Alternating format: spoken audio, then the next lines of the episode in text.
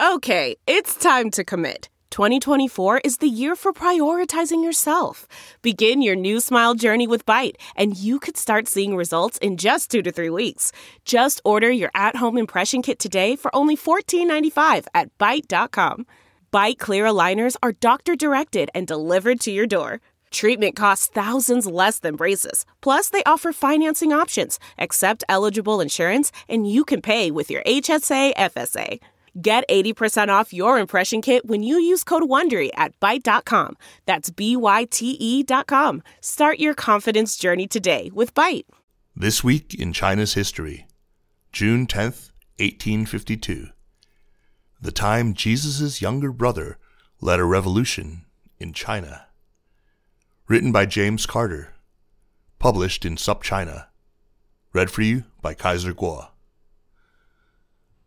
Jonathan Spence, one of the most prominent historians of China to write in English, and also one of the main chroniclers of the Taiping Rebellion, once grouped historical phenomena into three categories. The first comprised events that were logical and predictable. The second category included events that he called unexpected but explicable once the premises were understood. Finally, for when things really got weird, Spence suggested a third category the deeply bizarre.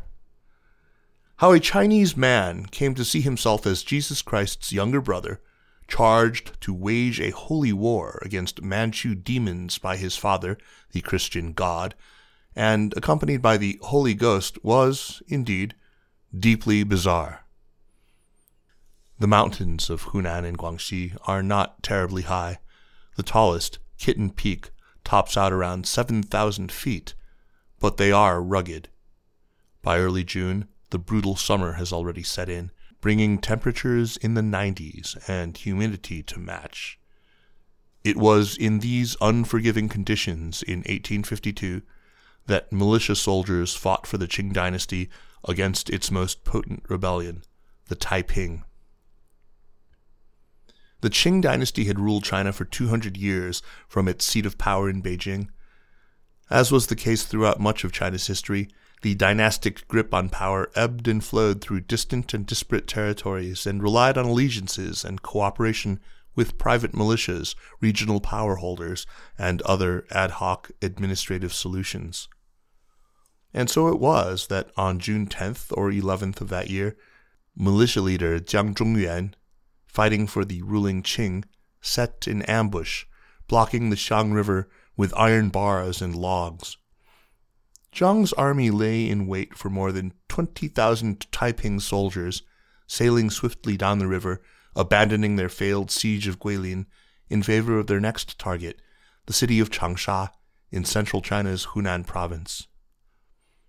The Taiping boats foundered on Jiang's barricade and found themselves under attack by gunfire and flaming arrows.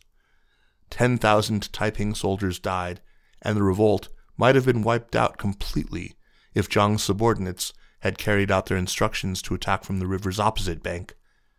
Avoiding annihilation at the Suoyi Ford, the Taipings regrouped and recovered behind their leader, Hong Xiuquan, 38 years old in 1852, the would be ruler of China and the self proclaimed younger brother of Jesus Christ. It didn't begin that way. Hong Xiuquan was born near Guangzhou in 1814. He was a Hakka, an ethnic minority with distinct cultural practices and its own language, Hakka, but that is generally seen in China as a subgroup of the predominant Han Chinese majority rather than its own ethnic group. Hong's early life was unremarkable. When he was around 20 years old, he sat for the regional civil service exam in Guangzhou and failed. Undeterred, he returned a year or two later. He failed again. In 1837, Hong made his way to Guangzhou to take the exams for a third time, and he failed the exams for a third time. All this falls into Spence's logical and predictable category. The civil service in China often revered as a meritocratic path to government power, was by the 19th century neither meritocratic nor a reliable path to power. Studying for the exams needed time and money, limiting access to this ladder of success.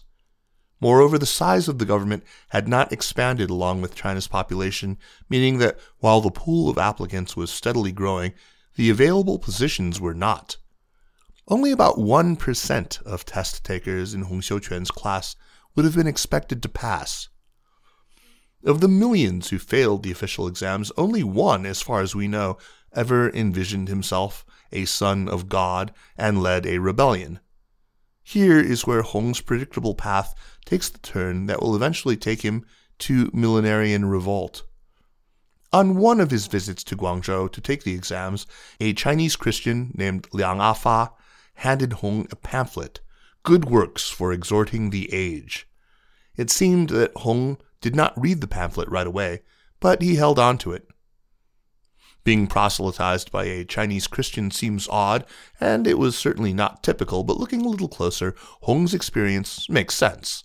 Guangzhou, then called Canton in English, was the only place in China where foreigners were allowed to trade at the time, and although spreading Christianity was illegal, intrepid missionaries had made their way to the coast and begun making converts, including the one who reached out to Hong Xiuquan. Hong took his third failure of the civil service exam hard.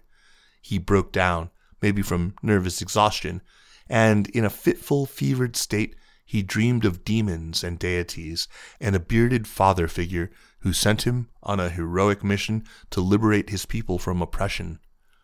Once he recovered, he returned home to teach school and to prepare for his exams once again. In 1843, he went back to Canton failed the exams for a fourth time, and for reasons we cannot fully know, finally read the Christian tract he had been given years before. The text gave Hong the clues to make sense of his dream from years before, or maybe it was the other way around. The demons of his dream were the Manchus, the ethnic group from the northeast of the continent who had ruled China since 1644 the bearded figure commanding Hong to cleanse China of these demons was none other than the Christian God. Hong's older brother, Jesus Christ, had armed Hong for his battles to come with a sacred sword. It was not failing the exams, having a vivid dream, or encountering Christianity that made Hong Xiuquan's life unusual, but connecting all of these in ways that led him to conclude he was the younger brother of Jesus took Hong from predictable to explainable to bizarre. Hong Xiuquan followed the instructions of his dream father and set out for the mountains of Guangxi, where he joined a small community of God worshippers. A charismatic speaker, Hong soon became the leader of the group, and not only attracted followers to the Society of God worshippers, but instituted a social program that included segregating the sexes, prohibiting gambling, prostitution, and opium use, and collecting wealth in a central treasury to be used for the good of the entire community. To be used for the good of the entire society. Hong's movement grew quickly in the mountains of Guangxi. Tens of thousands had joined the movement by the time it gained the attention of Qing armies, who soon discovered the potency of the Taiping threat. By January 1851, Hong had declared his movement a new state, the heavenly kingdom of great peace, Taiping Tianguo. It was these Taiping armies that began the campaign that brought them to Guilin and then their near destruction at the Suoyi Ford in June 1852. That defeat was one of several setbacks that threatened the movement in the spring and summer of 1852, but by autumn, Hong's forces regained their momentum, taking the cities of Yuezhou, Hankou, Changsha, and finally Nanjing which they made their capital in March 1853. With Hong Xiuquan sitting on his throne, Westerners, now established at their new treaty port in Shanghai, responded with curiosity to rumors that Hong might bring a Christian China, a dream many had long harbored. But their initial optimism faded when visitors to Hong's court in Nanjing reported Hong's unorthodox theology. Not only did he claim to be Jesus' brother, but his leadership included the Holy Ghost, and he spoke of visions of an extended Holy Family with wives and siblings unnamed in the Bible. Despite his unorthodox beliefs, Hong's power was undeniable. The Taiping at its peak controlled almost a third of China's heartland and seemed poised to topple the Qing dynasty. It was a novel coalition of Confucian gentry, regional militia, Western armaments, and squabbling within the Taiping ranks that enabled the Qing to stave off this threat, though not before wide swaths of China were laid waste. Historian Tobie Meyer-Fong has showed how many cities took decades to recover and some never did. The Taiping Rebellion killed as many as 30 million people. By contrast, the U.S. Civil War, happening at the same time, killed fewer than 1 million. How differently might the Qing have played out if the Taiping had ended, as it nearly did, at the Suoyi Ford 168 years ago this week? It's drawing too straight a line to say that the Taiping led to the fall of the Qing, but the rebellion certainly shaped its last several decades. The Taiping Rebellion set in motion or accelerated dynamics that dogged the Qing until its end in 1912. Power devolved from the center toward regional authorities who were marshaling resources to fight the rebellion. Perhaps if the Taiping had been snuffed out in its early stages, that process might have slowed, enabling the central government to recover and stabilize. The Taiping Rebellion also enhanced European and American influence in China. Counterintuitively, the British came to invest in ensuring that the Qing did not fall as they worried about challenges to their global trading empire in both the United States and India, where civil war threatened the cotton supply to British mills. With both North America and India unstable, Britain would become invested in stabilizing China for its own benefit. If the Qing had not come so close to collapse, Britain might not have invested so quickly and deeply. Finally, the autonomy of Shanghai owes much to the Taiping threat. If the rebellion had ended in 1852, Taiping soldiers would never have threatened Shanghai, and Europeans living there might not have come together to expand their autonomy from the Qing. And with the Qing itself freed from fighting against God's Chinese son, it seems plausible that Britain's colonial enterprise on the China coast could have been drastically curtailed.